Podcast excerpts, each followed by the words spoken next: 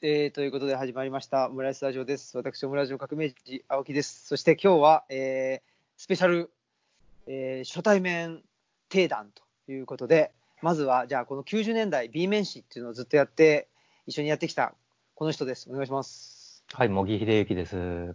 どうもです。はおしゃれなパジャマを着てね。ね、すっかり、ブラン風呂上がりでブランデーを片手に、風呂上がりで。み五右衛門左右ですけどね。左右ですか、どどんな生活だと思ってんだよ。五右衛門山、山は山ですけど、山ですもんね。そんな素晴らしいローテク生活はしてないですね。ああ、風呂場まで。うん風呂釜で。わかりました。はい、はいということで、えーこの90年代 B 面誌、えゲスト1人目ということで、この方です。お願いします。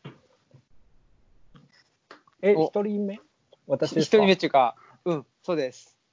あ、えっと、東京におります、えー本屋ロカンタンの萩野と申します。よやったー。お願いします。お願いします。いや、1人目って言っても1人しかいないですね。あの、1そうですよね人しかいないっていうか、うん。なんでしょうね。まあ、みんなで3人なんで、今日はあれなんですね。90年代 B 面誌のゲストとして僕が招かれてるっていうことでいいんですかね？ふ雰囲気としてはそういう雰囲気感じで。す。あ でも。でも全然そのゲストだから聞かれたこと答えなきゃとかそういうのは全然あのいらなくて、えーもうはいどんどんとあの好きなことを聞いたり喋ったりしていただけたらと思います。わかりました。はいあのーどっちが聞こうかなそのもぎちゃんはあれですねその僕と萩野さんのえーはい。はいっとオムラジを聞いていただいたんですねもぎちゃんはね。聞きました、はい。はい。うん。ありがとうございます。もぎちゃん起きてます？あのー。え？どういう、どういう意味ですか？いや、いや、ねちょっと、ちょっと寝てんのかなと思って。え、どういう意味ですか？寝てるかも何を見てそう思ったの？えパジャマだからですか？パジャマ。あんまちょっと、あれじゃないですか、その動きが少ないんじゃないですか？まあ、なんでしょう、やっぱり、あの、子供のいる生活上、もう眠りに入りかねない時間なんで、そうか、いや僕そういう状態には入ってきてますけどね。まあ、だからラジオの収録にはちょうどいいですよ。はい。なるほど。なるほど。まあ、多分本来のはみんな寝てるぐらいの感じかもしれないですね。うん僕以外もね、あ、あ、皆さんも？そうですね。あ、僕もそんな皆さん今日はちょっと頑張って起きてますね。わあ、すごい。このためにね。すごい小学生みたいな3人。そうですねそ。うそう。健康第一の3人ですからね。本当に。ということで、まあ、弱そうな健康第一の。はい。そうそう。あの、うもぎちゃんは感想、どうでしたか？僕と萩野さんの、ね、えーっと、何についての、あ、そうそうそうそうそう。んトラさんとかね、そういう話をしましたけど。そうですね。なんかね、まず、内容の前に2人とも声がすごいいいなと思って、あ反省しましたね。あありがとうございます。反省したの？うん。なんかうん、やっぱ自分の聞き返すと、うんなんかうすらぼんやりしたボソボソした声で喋ってるな、この人と思って。そんなことないですけど。うん。いや、かでも、ね、舞台やってた頃の発声を取り戻さなきゃと思って。ああ、素晴らしい。いや、うん萩野さん、確かになんか、なんだろうな、あの、FM 感がありましたねあ。その、あ、あのねそうですね。ペペペラー感が。うん、反響プラックは知らんけど。反響をちょこっとだけいただいたのは、はい、あの、お平野啓一郎さんの、はい。あの、うラジオ深夜便の時のん感じにめっちゃ似てるって言われました。うんうんううんん。すごい安定、そうそう、えわかる。安定感あるし、うん。なんか大人な男っていう感じでいやね。そうですね。理知的な大人っていう。いやいやいやいやいや、うんゆっくり喋ってるだけですよ、ただ。いやー、眠たくてそれができないんですよ。眠かったんだね。そうか。いや、うんうん。うんそれで、いや、うん。まあ、それはともかく、うんあのここのご時世なんで、ちょっと電車に乗るのを避けて、大阪までね、車で行った日に聞いてたんですけどね、うん。車内で。なんか、なんでしょう。そう、この間、あの、えっ、と、B 面誌の第4回の収録の時も、ちょっと触れたような気がしますけど、えっ、と、その、新平くんが、あの、トラさんのえ水くせえっていううん。キーワードにいろいろ話してるでしょ？はい。うん。で、そういう、この世の中のウェットさみたいなのが、90年代に急速になくなっていったんじゃないかみたいな話もしてたような気がするんですけど、うん。うんましたそう、本当にそうやなぁと思ってですね、うんやっぱ自分のそのちっちゃい頃と、今、今どころか大学ぐらいとか比較しても、その10年ぐらいの間で随分人の感じが変わったなと思うんですよね。うん。うん。本当に僕ちっちゃい頃は、あの、前話したようにご近所付き合いとか、すごいあって、で、こう、近所のガキ大将がまとめてるグループとかで、いやいや遊んだりとかうん。してたんですけど、良くも悪くも。そういうのって本当に自分が大学入る頃には全くなくなってて、その変化すごいなと。うん、で、うんちょっとね、思い出したのが、あの前、NHK で4、5年前にあの宮沢清さんが戦後サブカルチャー誌みたいなうん。番組をやってて、うはいはい。ん。で、1回ごとにこう10年区切りぐらいで確かやってたような気がするんですけど、あの、書籍化されてるやつですよね、多分ね。あ、多分そうですね。うんで、それ見てるとね、あの、だんだんとこう、あの、は80年代に入ると、途端に人の顔とか体が変わるんですよね。うん。急に、急になんか神経質な線の細い病んだ感じになっていって、うわって思ったんですよ。でやっぱり70年代ぐらいまでってすごいみんな、ここ、ドシンとしてるというか、うんこうひ開けてるというか、顔や胸が。うん。それが急にこう閉じてフ細い感じァッションの、ファッションのせいとかもあるんじゃないですか？そんなことないかな。ああ、そういうのもあるのかもしれないね。昔は肩パッド入ってたじゃないですか。ああ、うんあ、うんそういうのもあるのか。うん。で、そう、あの、いや、今日、ま、漫才師の話とか出るかなとも思うんですけど、はい。あのね、YouTube とかで古い漫才とか、古いって言っても90年代とかの漫才とか見てると、あのね、面白いのは、そのスーツ、スーツのトレンドがわかるんですよ。その当時ののうんファッションの。で90年代後半とか2000年代の最初ぐらいは、あの割と細身で三つボタンなんですよ、基本。とかね。で、最近はスーツのトレンドで言うともう三つボタンなんていうのはほとんどいなくて、だいたいやっぱ二つボタンなんですよ。で、胸が割と大きくざっくり開いてるようなとかね。でまあ、もっと古くて80年代だともうダブル、ダブルのスーツでね、肩パッド入ってたりとか、うん。割とそういうファッションの違いってのも見た目に影響してるかもしれないですね。なるほど、なるほど。うん。うん。なんかでも、多分ね、もうちょっと、本当に、あのー体のレベルというか、うん。まあ、明治時代の人の写真とか見ると、こう、ゴリラみてえだな、みたいな 感じありませんか？なんかうん骨格から違うな、みたいな、うん。うん。そういう印象を受けましたね、僕は。うん。確かにでも、あの時代劇とかでも、今、あの、カツラがもう似合わないんですよね。今の俳優さんの顔と。体型だと。昔の人だと、昔の人の役ができたんだけど、今の人でカツラ時代劇ができる人ってほとんどいないんじゃないかなっていうのもありますね。うーん。うん。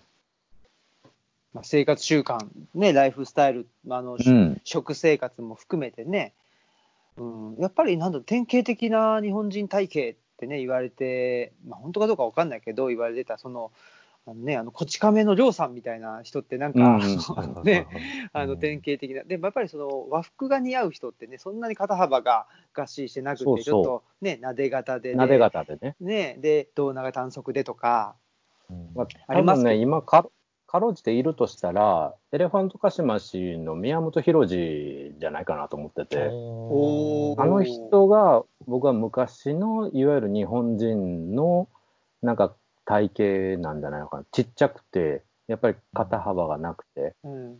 うん。ガニ股でね。うん。っうんうん。うーん。ていうそうか。感じはしてますけどね。幕末とかにいそうですもんね。うん、うんほんまにう、ん そう。あの、なんかすぐ死にそうなね。そうですね。すぐ前に出てきそうな。うん確かに。うん。え、そういうようなことを、あれですか？あの、もぎちゃんは、僕と、えっ、と、萩野さんのあれを聞いて、思ったと。そう。そう、でも、とはいえ、その二人が言ってたように、なんていうんですかね。こういや、まあ、ちょっと、つながりつつずれますけど、うん。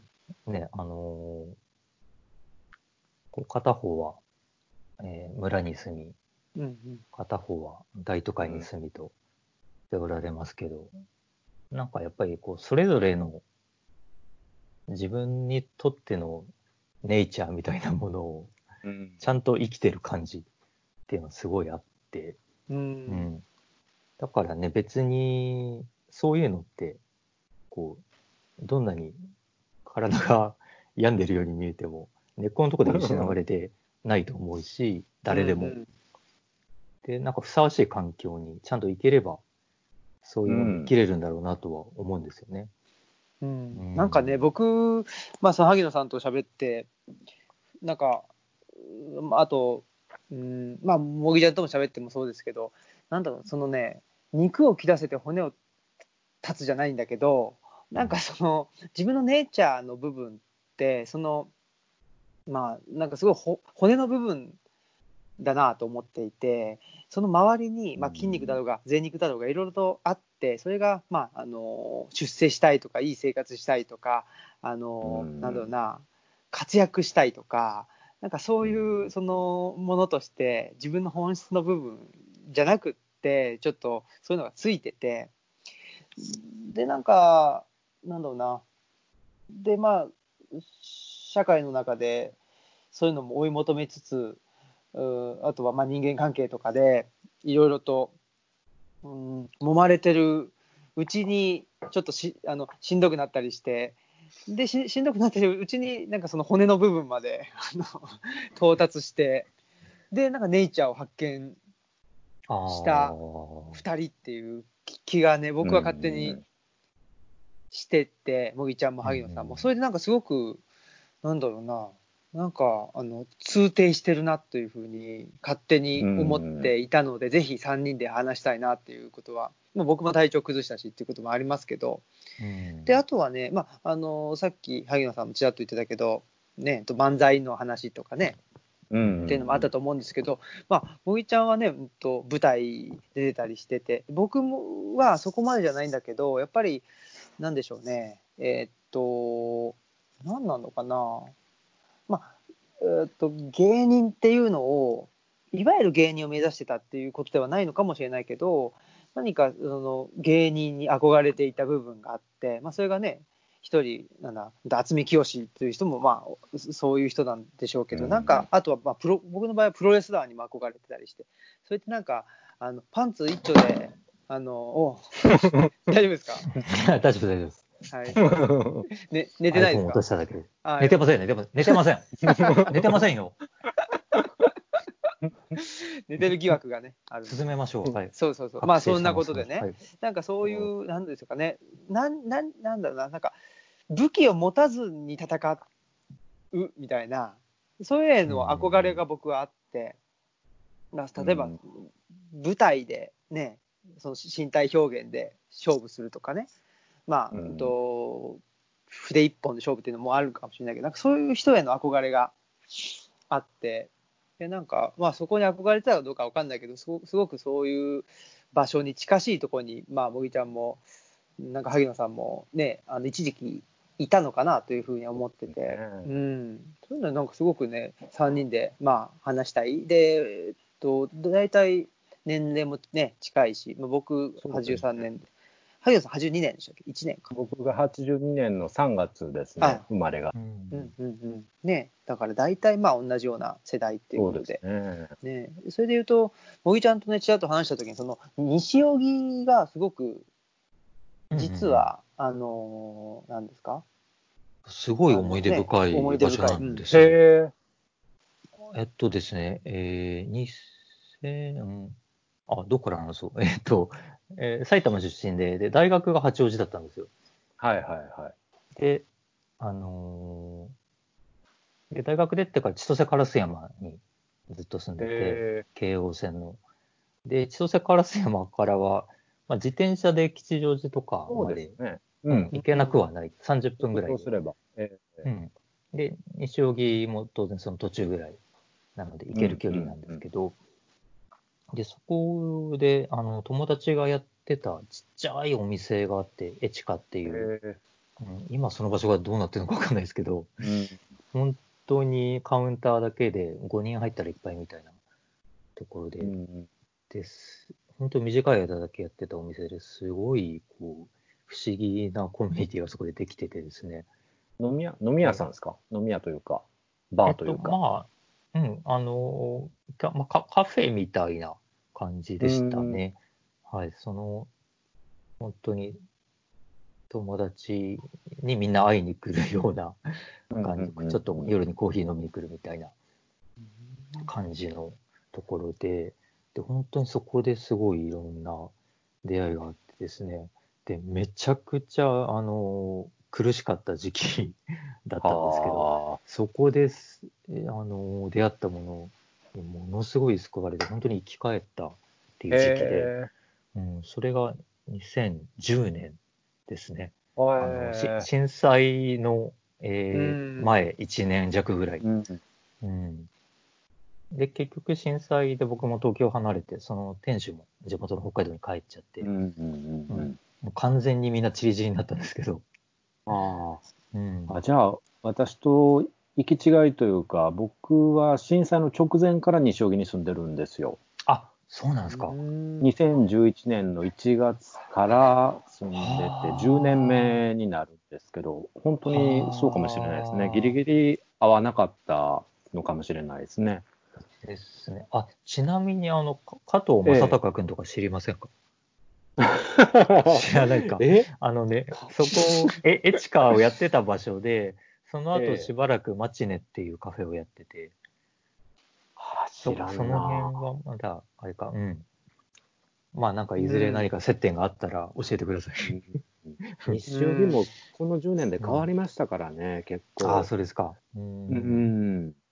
はい。うんはい。そういうことで 思い出深い場所です。思い出深い場所だったということですね。うん。あの、萩野さんは、僕と小木ちゃん、あ、お小木ちゃんじゃないわ。えっと、も小木ちゃんのはいははいはい話というの聞きまは、あ、本当ですか？えっうと、んうん。でもシリーズのうちの3回目になるのかな？うん。あの、ビックリマンの話、うん。ビックリマンとロッロッチの話、ああ、ああ、あし調べたら訴訟になってたっていう。そうそう、そこで爆笑しました。あ。そうそう。あの回がね、一番反響あったんですよ。いいあのいろんな人から。そうそう。まあいろんな人っつっても、まあ、ほぼ同年代ですけどね。ええうん。まあ一番好き放題楽しく喋ってましたしね。うんうんう。うんん。そうかそうか。はい。そういうことで。まあちょっと今日も90年代の話と、あとはその僕ともぎちゃんで話してて結構なんだろうな、まあテーマに上がってくるのが、学校っていうのがね、テーマに上がる。まあ小中高、あとはまあ大学。うん。聞いてみたいですね、お二人に。どう、どういう、まあ、中学生だったり高校生だったのかっていうのは聞いてみたいですね。うん。結構ね、正反対で。うんへうん、そうそう。で、ね、もぎちゃんは結構、なんですか、激激しいというか、ね。その浮き沈みのね、うん。激しいというか、まあ、基本的に適用できてなかったんですけど、うん。それで、こう激しく鬱になって、2年間全く行かなかったり、で、かと思ったらうん急に、あ、行こうと思って行き出して、で、猛烈に受験勉強して、地元の名門に入ってみたりとか、うんうん。激しいですね。で、そこでこう、そう学園闘争を通り抜けてきた高校なんで、生徒会とかが熱くて、へそこでこう、ね、なんか、みんなを味ってこう、頑張ったりとか、運動的に闘志を燃やしたりとか、突然燃え尽きてまた60年代みいな話ですね。あ、それなんかね、そういうノリが一部に残ってるへ感じがあって、うん、でも急に燃え尽きてまた激しい鬱になったりとか、そういうなんか適応できなさで、その強烈に反発してみたり、過剰適応したりみたいな、繰り返してて、うんうんね。激しかったですね。激しいですよね。で、一方、うん。僕は、まあ、僕も学校っていうもの自体が、まあ、そもそも小学校の時点で、なんか軍隊みたいだなっていうふうに思っていて、すごく。そう、嫌だなと思ってたんあのっていうのも、みんなと同じことやんなきゃいけないとかね、そういうのがすごく、うんうん苦痛だったというか、なんか、あんまうまくできなかったんですよね。うんうんまあ、ただ、うんかといって不登校になるかというとそうじゃなくて、なんとなく学校に行って、その自分なりに過ごすみたいなことで、うんうん。なんか、ちょっと、あのゲームしに帰っちゃったりとか、で、ゲーム、あのファミコンして、うんうん。で、また学校に帰って行ったりとか、そのなんか、結構なんかね、自由なん。そうそう、うん、ただ、ま、自由な学校っていうわけじゃなかったんで、まあ、僕なりに過ごしてたっていうところ。うん。で、小中高と自分なりに過ごしてきたっていう ところが、そこがね、すごいところで、多分学校というものがどういうものかって見方はすごい似てるんだけど、うん。その、新兵君の場合は自分なりに適当に過ごしたっていう、そう。めちゃくちゃ距離を置けてて、全然影響されないっていうね。うん、僕はもう振り回されて振り回されてっていう、うんうんうんうん全然違いますよね。ただ、だから僕は自分なりなので、全然勉強もしなかったし、うん本もそんなに読まなかったしとかね。だからであとはあのこの前の話でもそうなんですけどあんまりそのリアルタイムをあの生きてないんですよね僕って。うんうん、なんかう、んその当時の音楽とか映画とかそんなにキャッチアップできてなくって、なんかねちょっと不思議な自分でもですね90年代を生きてるんだけどやっぱり自分の中で一番熱かったのは米米クラブだったしそのき90 もうもうほぼほぼ全盛期を過ぎていてもうか言っちゃえば解散ぐらいの感じのところが一番熱かったり。そのオールディーズとかでもないんだよね。ちょっと前の米米ちょっと前、そうそう、だから、なんだろうね、そそこでね、まあ、それこそな、なんかわかんない、50年代、60年代のね、ブリティッシュポップとか、何？ね、そういうのとか、あとグあとグラムロックとか、そういうのに行けば、それはそれでまたね、いいんだ、いいというか、ああるんだけど、そうじゃないっていう、なんかちょっと前っていう、なんか単に乗り遅れたっていう、なんか、い一貫してそうなんですよね。単に自分なりですよね。そうそうそうそう。だ何かの流れに乗らないで。乗れないんですよね。だから、あの、とトラさんも最新作あるでしょ、あれ最新作見てないんですよ。最新作見逃してて、そんで1から49まで一気に見たんですよね。でとか、なんかその自分なりになっちゃうっていうかね、すべてが。ううんん、それ全然僕はいいと特にいいことだとは思ってないんだけども、まあ、た自分なりのなんかわかんないけど、なんか処世術というかね、何なのかわかんないんですけどね、っていう感じ。あできることじゃないですよ。まあ、ナチュラルにやれてるわけだと思うんですけど。うんそうなんですかね。まあ、っていうのをね、結構90年代、まあ、あの僕ともぎちゃんで話していくうちに、まあ、いろんなあのテーマが出てきたんですけど、学校との関わり方って、結構ね、対照的だったなっていうところは思ったんですけどね、それ、萩野さんはどうでした、僕は、小中とあと高校でかなり断絶があって、ほうほあの、小中は、あの、まあ、言うてしまえば人気者みたいな感じだったんですよ。まあ、クラスの中心、ほぼ中心にいて、まあ、笑いを提供する立場にうんいたんですよね。特に中学なんかは、あの、いわゆるクラクラス委員とか、ああいうのをやったりとか、うんまあもう、本当に中心にいたんですよね。で、ただ、高校に入って、あのーまあ、なん別に進学校でもないですし、普通の偏差値50ぐらいの普通科の高校にそのまま何の疑いもなく上がったんですけど、あのー高校1年の時に、あの、同じ中学から上がった同級生っていうのがほとんどいなくて、うん。あの、なんかまあ、急に孤立したというか、周り、今までで友達が周りにたくさんいて、もてはやしてくれたのに、急に何か孤立したような感じで、それと同時に、あの、まあ、第二次成長というか、うん。身長僕158センチしか中3の頃なかったんですけど、うん高高校の3年で僕20センチ身長伸びてるんですよ。うんで、その半分ぐらいは顔が伸びてるんですけど、僕丸顔だったん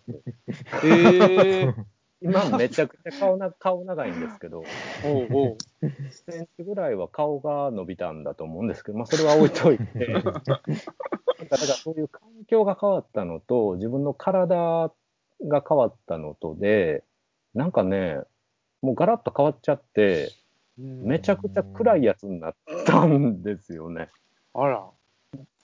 で、3年間は、えっとね、まあ、友達別にいないことはなかったんですけど、なんていうか、もうクラスの端の端にいて、たまにボソッと喋るみたいな感じの3年間で。えうん。えあら。だいぶじゃあ、ねえ、です、ね。ガラッと、うんうんうん。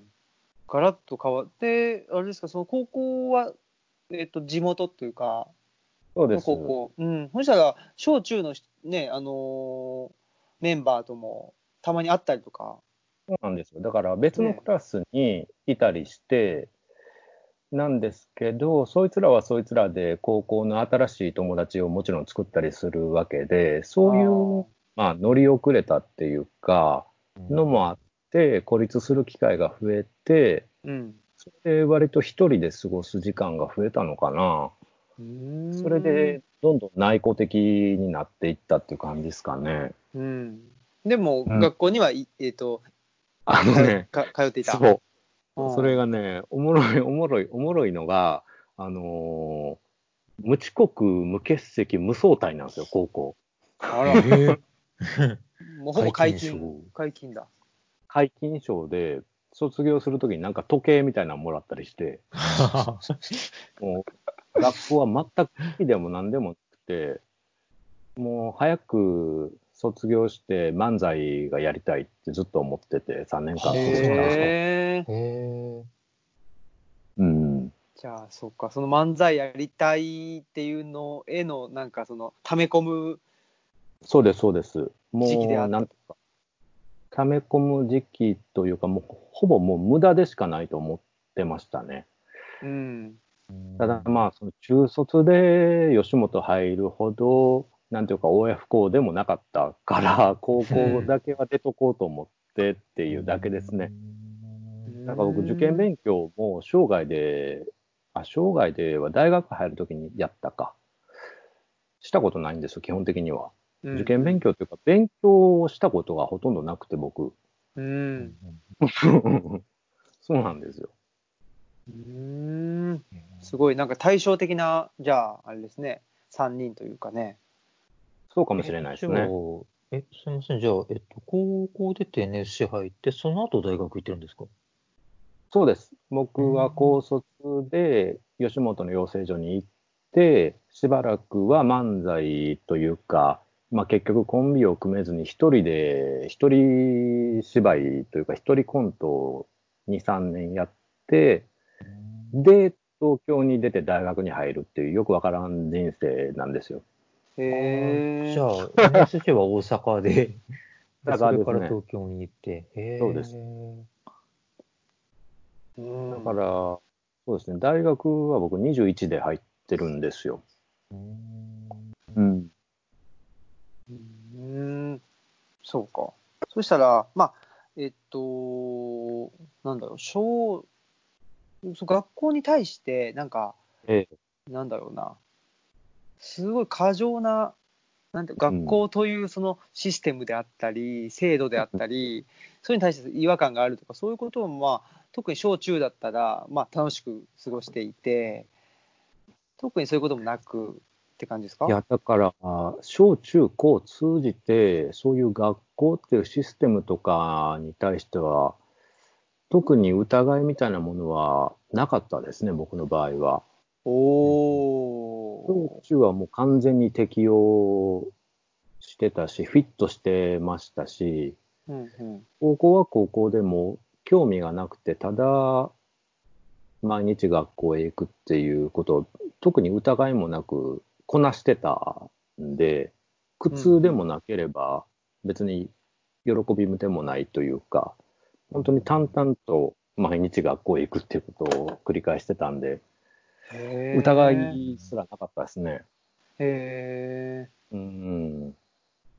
そう今振り返っても、今振り返っても特になんというか、か考えもなく。何にもないですね。あー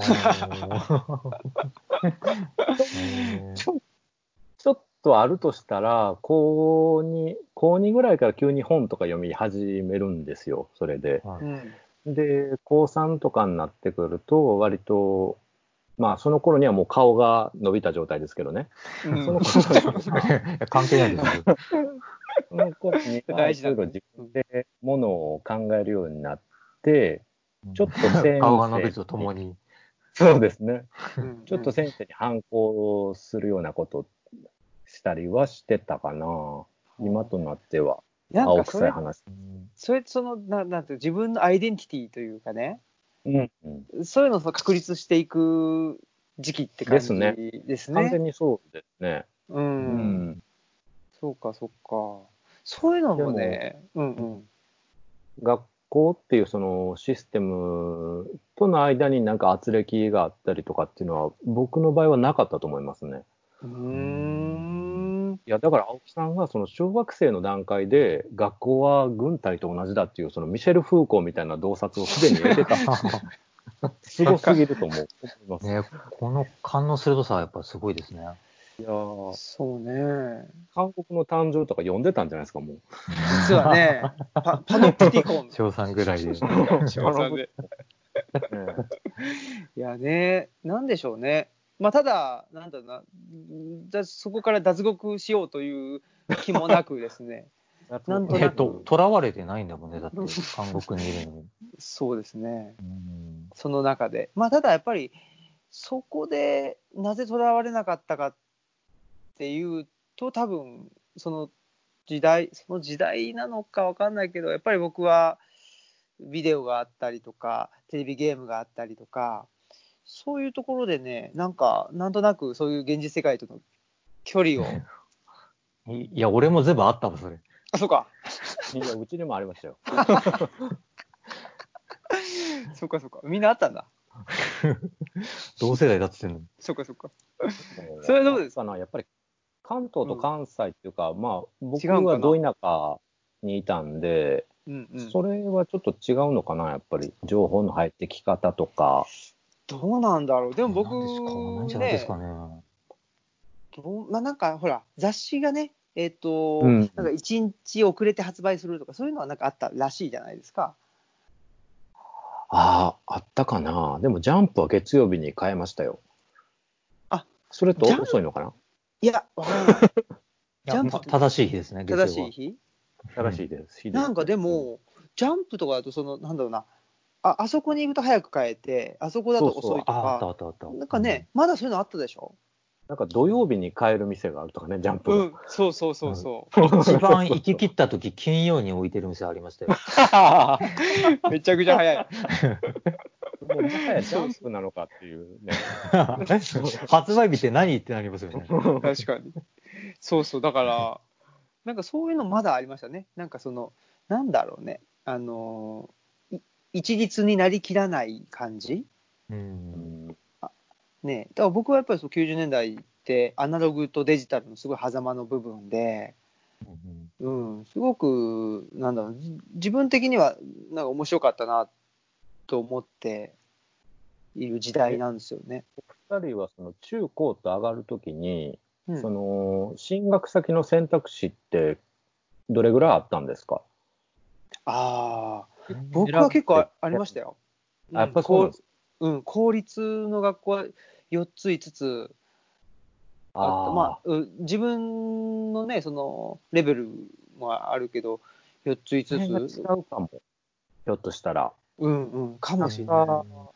僕、まあ、三重県と奈良の間の、まあ、名張っていうところなんですけど、もうほぼ、なんていうんですか、もう決まってるっていうか、ルートが。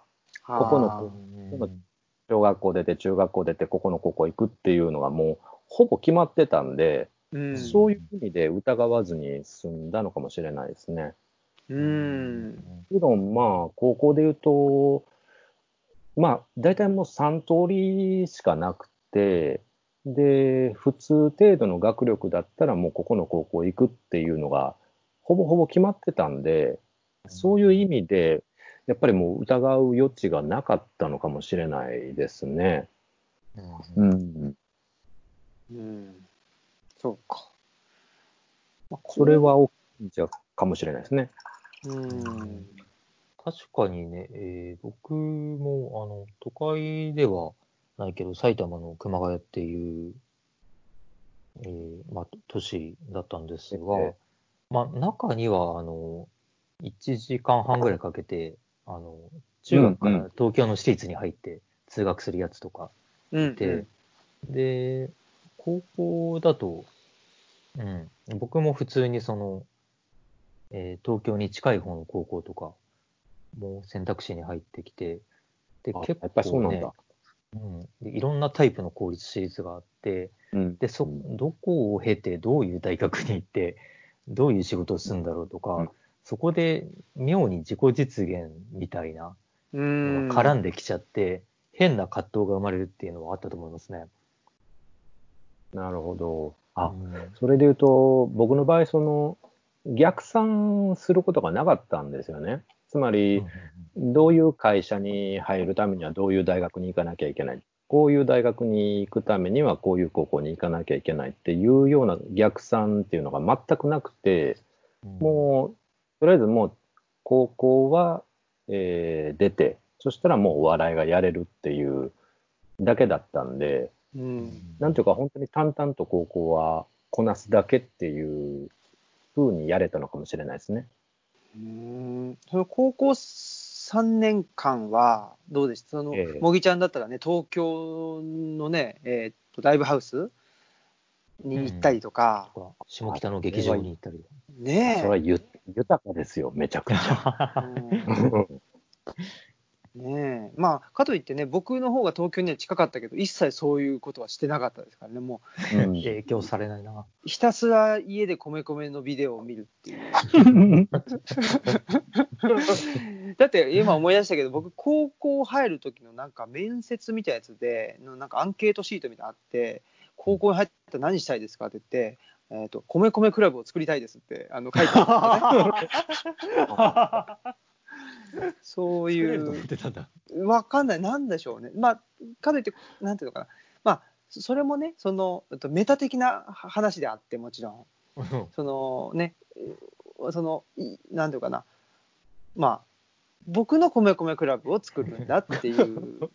あれ、メンバー全部揃えるの大変ですよ。そうそうそうそ 本当ですね。う。ねえ一番多い時二十何人いるから。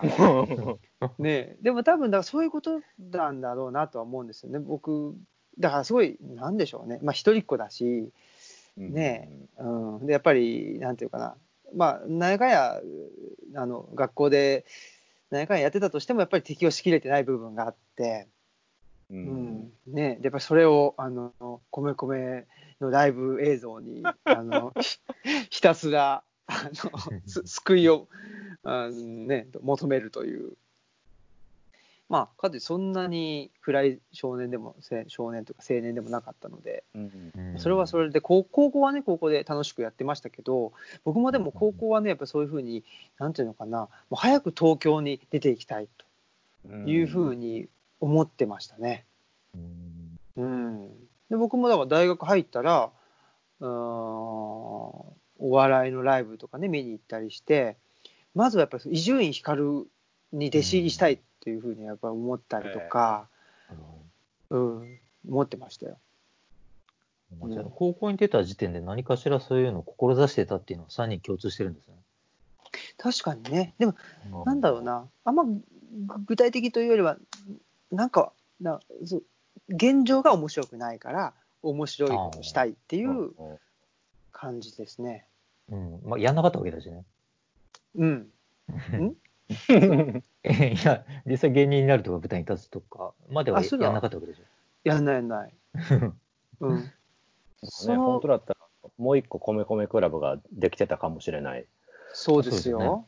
うん、そうですよねでもね、今の、まあ、何ですか、ルルチャリブロとかの活動も、僕の中ではね、その米米を作る活動っていう、そうなんだ。そうそうそうノートとかに書けよ、それ。なんでそれ書かないんだよ。一番熱いとこじゃん。ね、そうそう、そういう感じですよ。そ自分その、そのくだりがあったら Amazon のレビューも変わってきてただろうな。嘘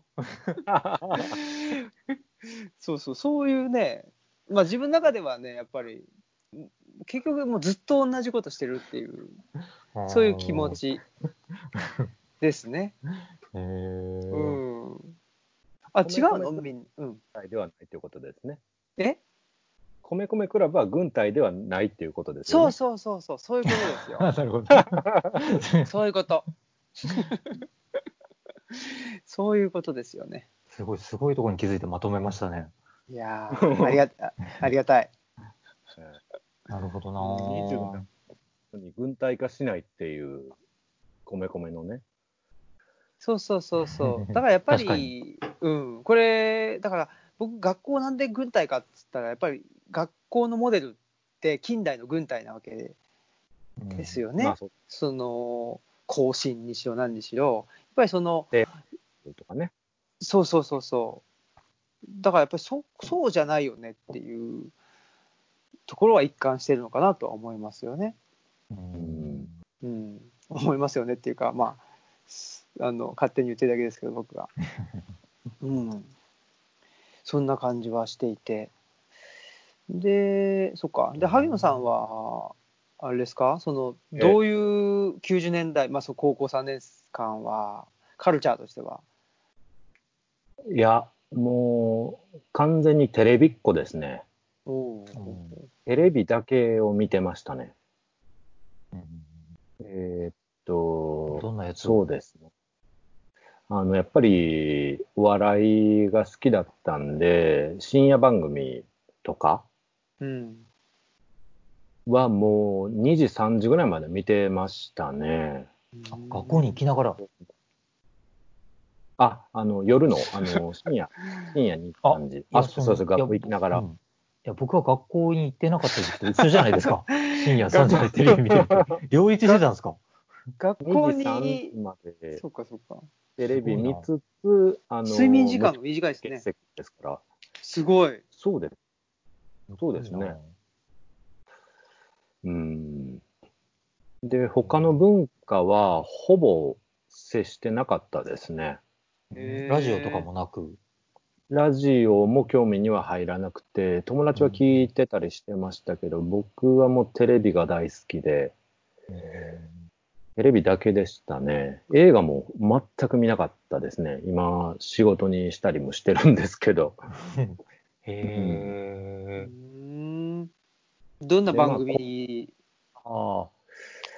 えっとね、好きだったのは、あのね、ナインティナインの、あの、ないないなっていううん深夜番組があって、関西の番組ですかね。あれ、そうかなめちゃくちゃおもろかったですね。あの頃のナインティナイン。えー、うん。あの、何年ぐらいですか？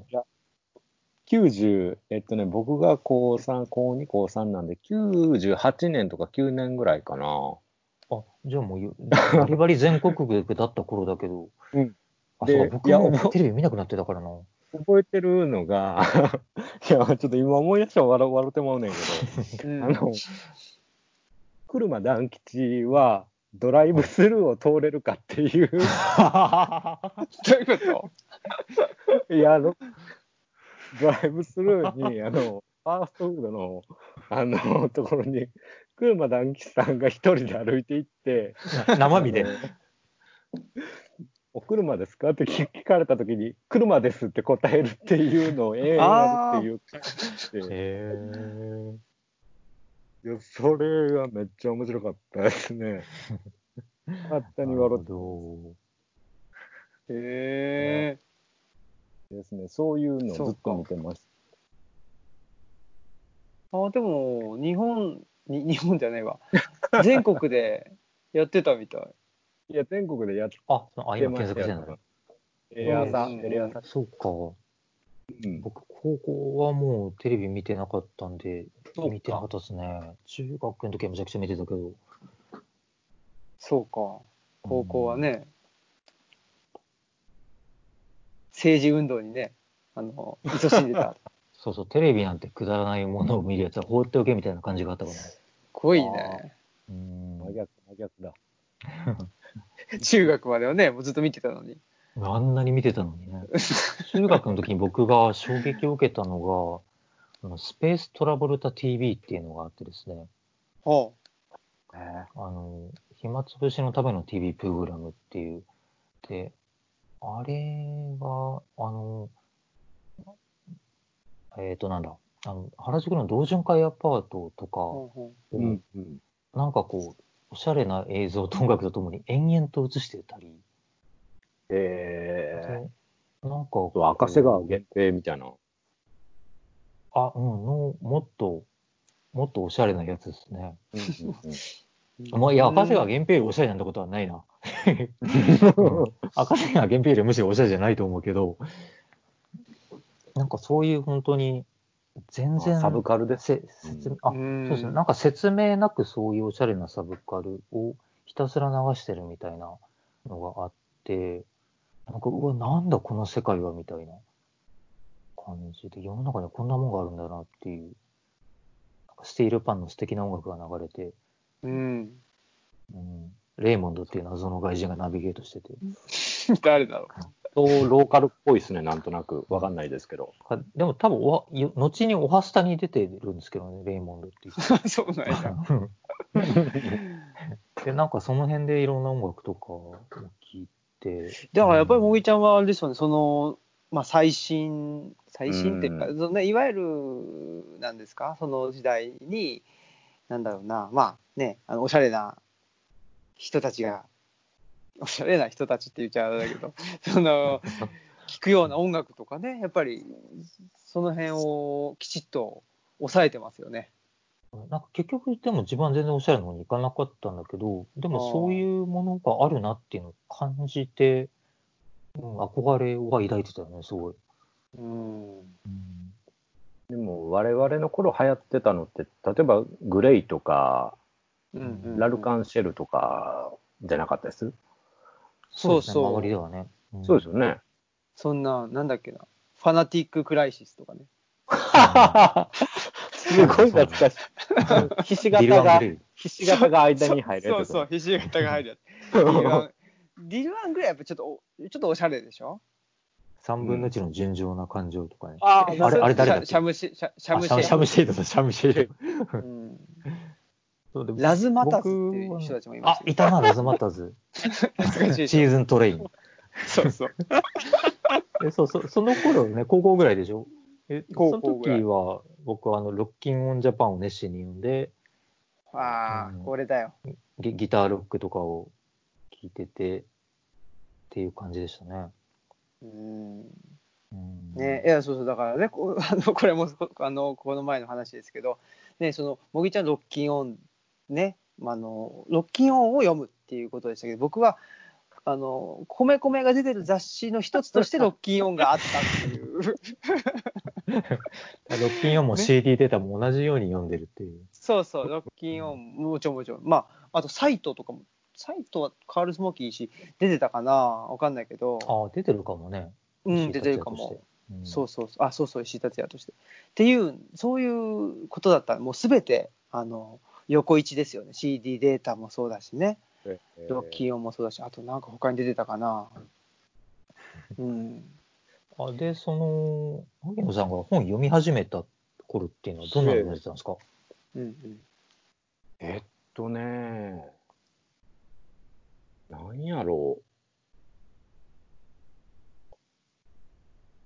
う。いや、本当に最初の最初は、あの、父が割と読書家で、まあ、読書家っつっても、あの、推理小説ばっかり読んでたんで、まあ、父親の部屋には山ほど文庫本があったんですよ。でもそれは手に取らずに、何かないや、あの、自分でしっくりくる本がなくて、図書館に行って、まあ、小説からやっぱり入るんですけど、いろんな本、もう本当にアイウェオから順に借りてって、なんかピンとこへんなっていうのを、がぐらいでしたかね。で、ピンときたのが、あの、宮本照さんでしたね。うん。あの、泥の川とか、うんうんうん。あの小樽川とかね。大阪ですね。そうです、そうです、そうです。うんうん、で、そうなんですよ。で、まあ、幻の光っていう、まあ、映画化もされたやつが、まあ、僕が未だに一番好きな小説なんですけど、そうですね。あの、宮本照はそれこそ本当に大阪の人で、やっぱり関西方言で小説を書かはるんですよ。うんうん、それが、まあ僕出身関西なんで、その、で僕笑いを志してた時にやっぱり日本語表現っていうものに興味を持ってたので、そういうところで、ノートテルが関西弁で小説を書いてるっていうことに、なんていうか、で、あの人、文章めちゃくちゃうまいですから、影響を受けましたし、すごくしっくりきたんですよね。うんうんうん、それが、なんかやっぱり、文学的な原風景ですかね、宮本照が、僕にとっては。ですね。中島ラモとか、そういう方じゃないんですね。中島ラモさんとかも通ってはいますね。でも通ったっていう感じですね、やっぱり。うん。うん。うん宮本照だったんですね。僕も大学に入っ僕だから大学入るまでほぼ読書の習慣っていうのはなくて、うん、で大学に入っってで大学2回生まあ関東だと2年生って言いますけど2年生の時にえっと、えー、まあししあの指導教官の人がえっと就任してでその人が面白いなんか面白そうだなと思ったんでその人の言うことをとりあえず実行しようっていうふうになってくんですよね。うん、うん、だからそう考えるとその、まあ、高校の時にね伊集院光師匠に弟子入りしようとか思ってた。なんかもしかしたら師匠を探してたのかもしれないですね。ああ。うん。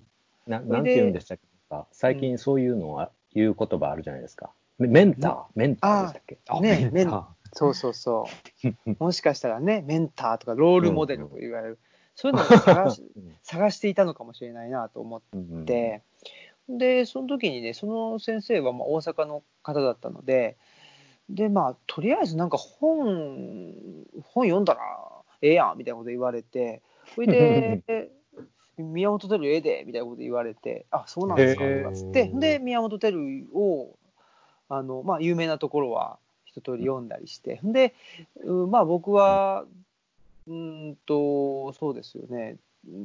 まあ、いろいろ読んだんだけど、うんとえーと、遠藤周作とかね、あの、はいはいはい、そそっちがしっくりくるなと思って、そっちに行ったんですけど、うん。やっぱり、ももぎちゃんは何を読んできたんですか？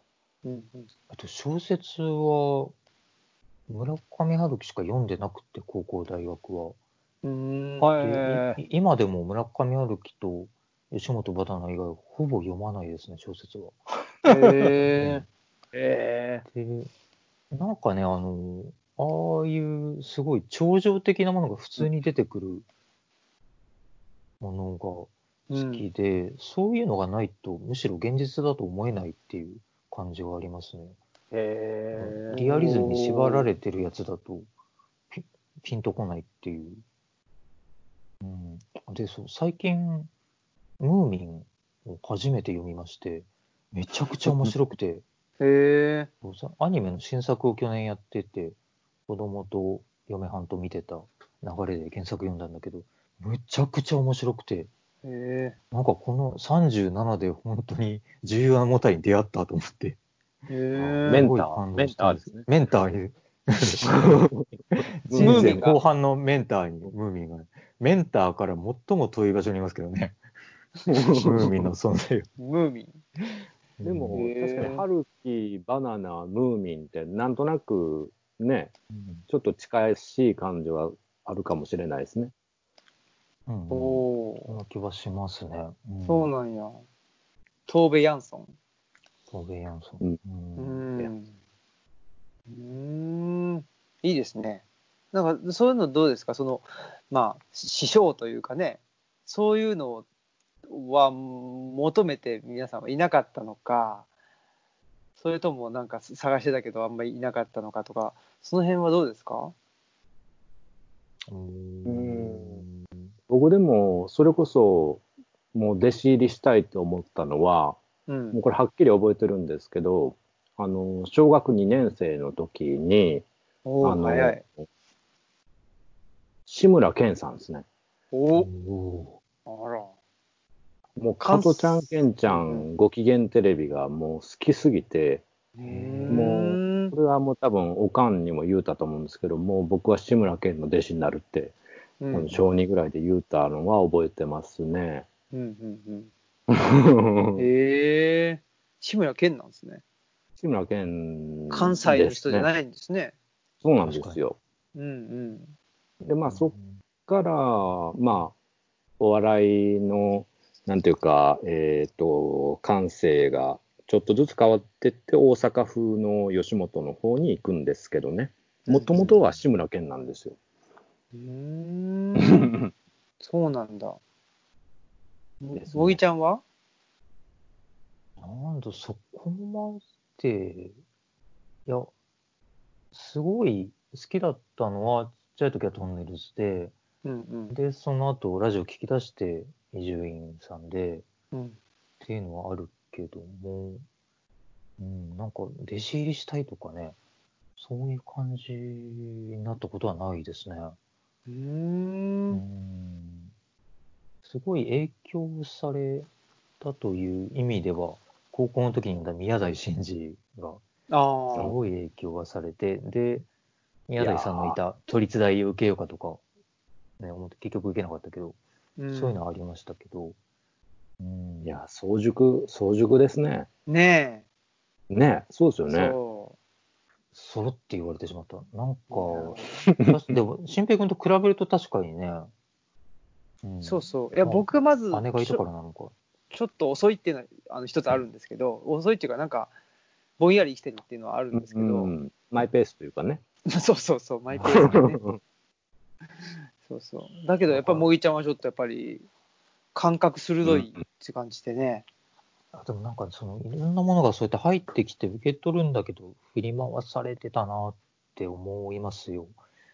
結局、あの、今、ちゃんと自分のものになってるのって、その、そういう、すごいちっちゃい頃の本当原体験みたいなのを別にすれば、本当に最近になって読んだイヴァン・イリーチだとか、うんうん。うん本当にイイリーチを読んで、その学校というものの謎が解けて、え本当目の覚めるような気持ちだったし、うん、なんか本当にちゃんと求めてたものには全然出会ってなかったなって思うな。うん。何か変な焦りがあったのか、うんうんうん、なんなのやっぱりすごい、あの、何者かになりたいみたいなさ、うんうんうん、こう、現代っ子の知識がすごいあったから、うん、ね、落ち着いて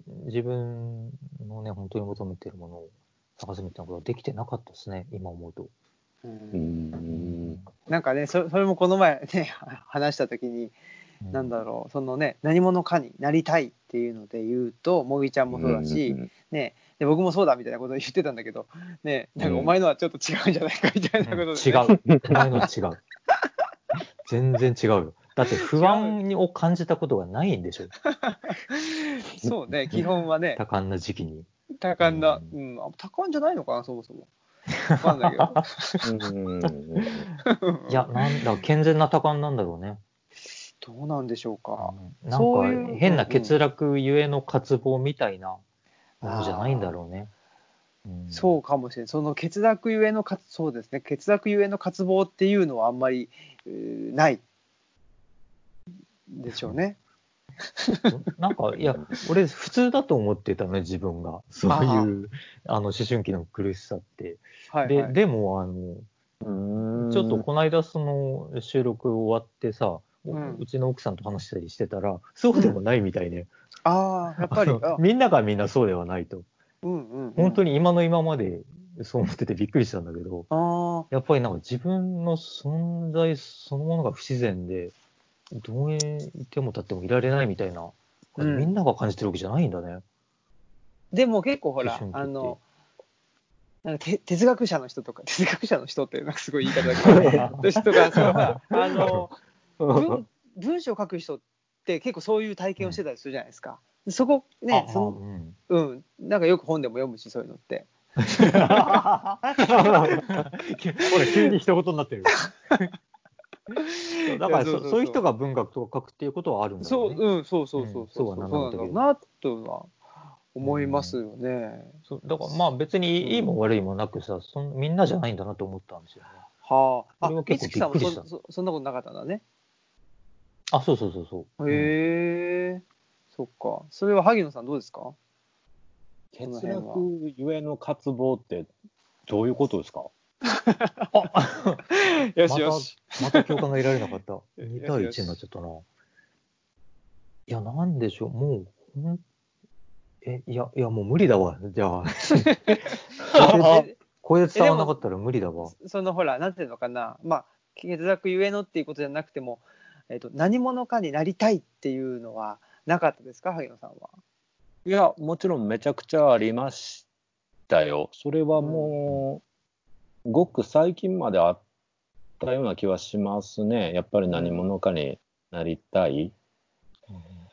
うん。いや、まあずっとお笑いがやりたくて、まあ芸人になりたいと思ってましたし、うん、えー、そのまあ大学に出てから、まあ、批評書きになるわけなんですけど、やっぱり物書きになりたいっていう気持ちは持たないようにしててもやっぱり持ってましたね、今から思うと。つまり、なんていうか、えっと、あえて、あえて自分のことを批評家とは名乗らないようにはしてたんですよ。うんあの、まあ、それで飯が食えてるわけではないっていうこともありましたし、なんていうか、その、批評家っていう、なんていうか、安定した立場が与えられて文章を書くんじゃなくて、ただ文章を自分は書くんだっていうふうにしてたいっていうのは強く思ってて。だから、でもそれは裏返しなんですよね。批評家っていう存在にものすごくやっぱり憧れがあって、本当は名乗りたいんだけど、うん、あえてそれを住まいとするっていうことはやっぱり強烈に意識してたんですよね。批評家っていう存在に自分はなりたいんだっていうこと。うん。ことに割と最近になって気づいたっていうか、それは本屋始めてからですね。あのうん。あ、自分はやっぱり、なんかやっぱり物書きとして生きて死ぬんだっていうことにものすごくとらわれてたなっていう。それを本屋っていうまた一個別の仕事をすることで、ちょっとやっぱり客観的に見れるようになって、うん。やっと分かったところはありますね。うん。伝わってます？これ。うんうんわかります、わかります。うん。うんうん。そっか。も、うんもぎちゃん、あ、じゃあ、萩野さんは一応今は、なんだ、まあそのね、いい今までね、書評家になりたかった、物書きになりたかった自分っていうのを、今はちょっと一歩引いて見れてるっていうことでで、うんうん。で、ちょっと、なんだろうな、な何者かにならねばみたいなのは、ちょっと、なんていうかな、そういうところから引いて見れてるっていうことで、少し、随分楽になりましたね。ああ、うんうんううん。ん。ねえ。もぎちゃんどうですか？あ、うん、あの、僕はもう結婚して子供を授かって、おそれでぐっと楽になりましたね。うんうんう。うんん。なんか、別にそれは、こう、世間的に親っていう立場になったからとかではなくて、うんうん。うん。そのパートナーの美月さんとの関係っていうのが、まあ、今まで、ななんていうのかな。あ、まあだから美月さんがメンターですよ。ああ。なんか、いやすごい真多実を開示してくれる人。場所、場所を得るっていうことが、ものすごく大きいんじゃないのかなと思うんですよ。うんうんうん。それは具体的な場所でもあり、まあ、もうちょっと比喩的な意味でもそう言えると思うんですけど、あの、やっぱりまあ家庭を持つっていうのはまさに一つの場所を多分得ることで、そこに何か自分を位置することで、なんというか楽になれる部分っていうのがあるのかもしれないですね。うん、で、私の場合は、それが本屋っていう、ものすごく具体的な場所を得たっていうことで、随分楽になったんですよ。うんうん青木さんも、それは近いところはあるんじゃないですか？やっぱりうん。図書館っていう場所を自分で持たれたっていうこと。うんうんうん。そうですよね。もうだいぶだし、僕のだ場合は2段階で、1個目はやっぱり、あのー内田先生と出会って、で、合気道をして、そこで一つなんかね、軸が、うん、軸ができたっていう気はすごくして、うん。で、その延長線上に、なんていうのかな、来たらルチャリブロにたたどり着いたというか、そういうところが、まあもちろんね、うちの奥さんとの出会いとかっていうのもありますけどね、その合気道の時は、合気道と出会ったっていうのは、一つはね、あのね、すごく具体的に言うと、股関節を使うっていう動きをした時に、へえ。す股関節を使う動きをして、で、なんかね、目の前、その正中線をぶらさず動くっていうことができるようになったときに、あ軸ができたわって思ったんですよね。へえ。それもう文字通りの軸ですよね。そうそうそう比喩的な意味じゃなくて。そうそうそうそう。比喩的な意味じゃなくて。うん、で、それ、文字通り軸ができてから、自分の言うこととか、やることにも軸が出てきたかなっていう。面白いな。うん、軸が出てきたというか、なんかいろいろと手つけずに、いいろいろ手つけなくてもいいし、かといって、これだけにしがみつかなくてもいいっていう、なんかその、なんだろうな、散らばってもいいし、バスケットボールのあのピボットみたいな感じですよね。あそうそうそうそう、本当そうですね。うなんか。ね、ここういうやつでしょ。こうこういうやつって全然伝わんないけど、その、あれ、ラジオだとね音、声だけだからね。音声だけだからね。そうそうそう。あ、ピピピボットって、ぼ僕の思ってるやつと違うかな？いやいや、合っててます。合ってます？あ、よかった。あのあのえーゼロうんゼロステップっていうルールがね、最近になって追加されたんですよって、この話はまあどうでもいいですわ。え え、なんか、ボールを取って、うん、着地した段階はゼロスト、ゼロステップ目として、一歩目にカウントされないんですよ。うん、う。うんん。現行ルールでは。はいい。やご、ごめんなさい。この話どうでもいいですわ。いやいや、いやいや ちょっとなんでじゃあ言いかけたんですか？うんうん。え？そそそれで？で、だから、散歩、散歩歩くとトラベリングになるじゃないですか。うんうん。バスケットなります。うんうん。それが一歩、一歩分増えたんですよ、最近になって。え？え現行ルールだと。ええってことは散歩歩けるようになったってことですか？そう、実際にそうそう。うん。今まではね、3歩目踏んじゃうとそうもトラベリングでファール取られるう、と、ね。そへえ、そうなんだ。う。いや、全くどうでもいい純粋にへーっていう話ですね。ね混じりっけない混じりっ気のないやつだ。うーん。何でしたっけ？あ、そうそうそう。まあそういうことでね。だから、うん、僕は結構ね、なんだろう、今までほほらね、こあの米米作るとかっつっても、あの脳内でね、いろんなことが展開してたわけですけど、うん。ううん。ん、それをなんか現実世界にぐっと、あのなんていうかな、落とすための、そういうなんか身体経験みたいなことを合気道を通じてできましたね。うん。なんか人それぞれというかね、面白いですよね。だから僕そ、それまではね、なんかいいわゆるアイデンティティっていうか、そういうのって、まあ確かにそのね、何者かになりたいっていうんでいろいろ探してたのかもしれないけど、なんかやっぱりそこで初めて、あ、これかもしれないというのが見えたっていうのはありますよね。うん。まあそんなことで、この何者かになりたいっていうのは果たしてこれ、あれなんでしょうか？90年代に青春期を過ごしたもの特有のことなのかしら？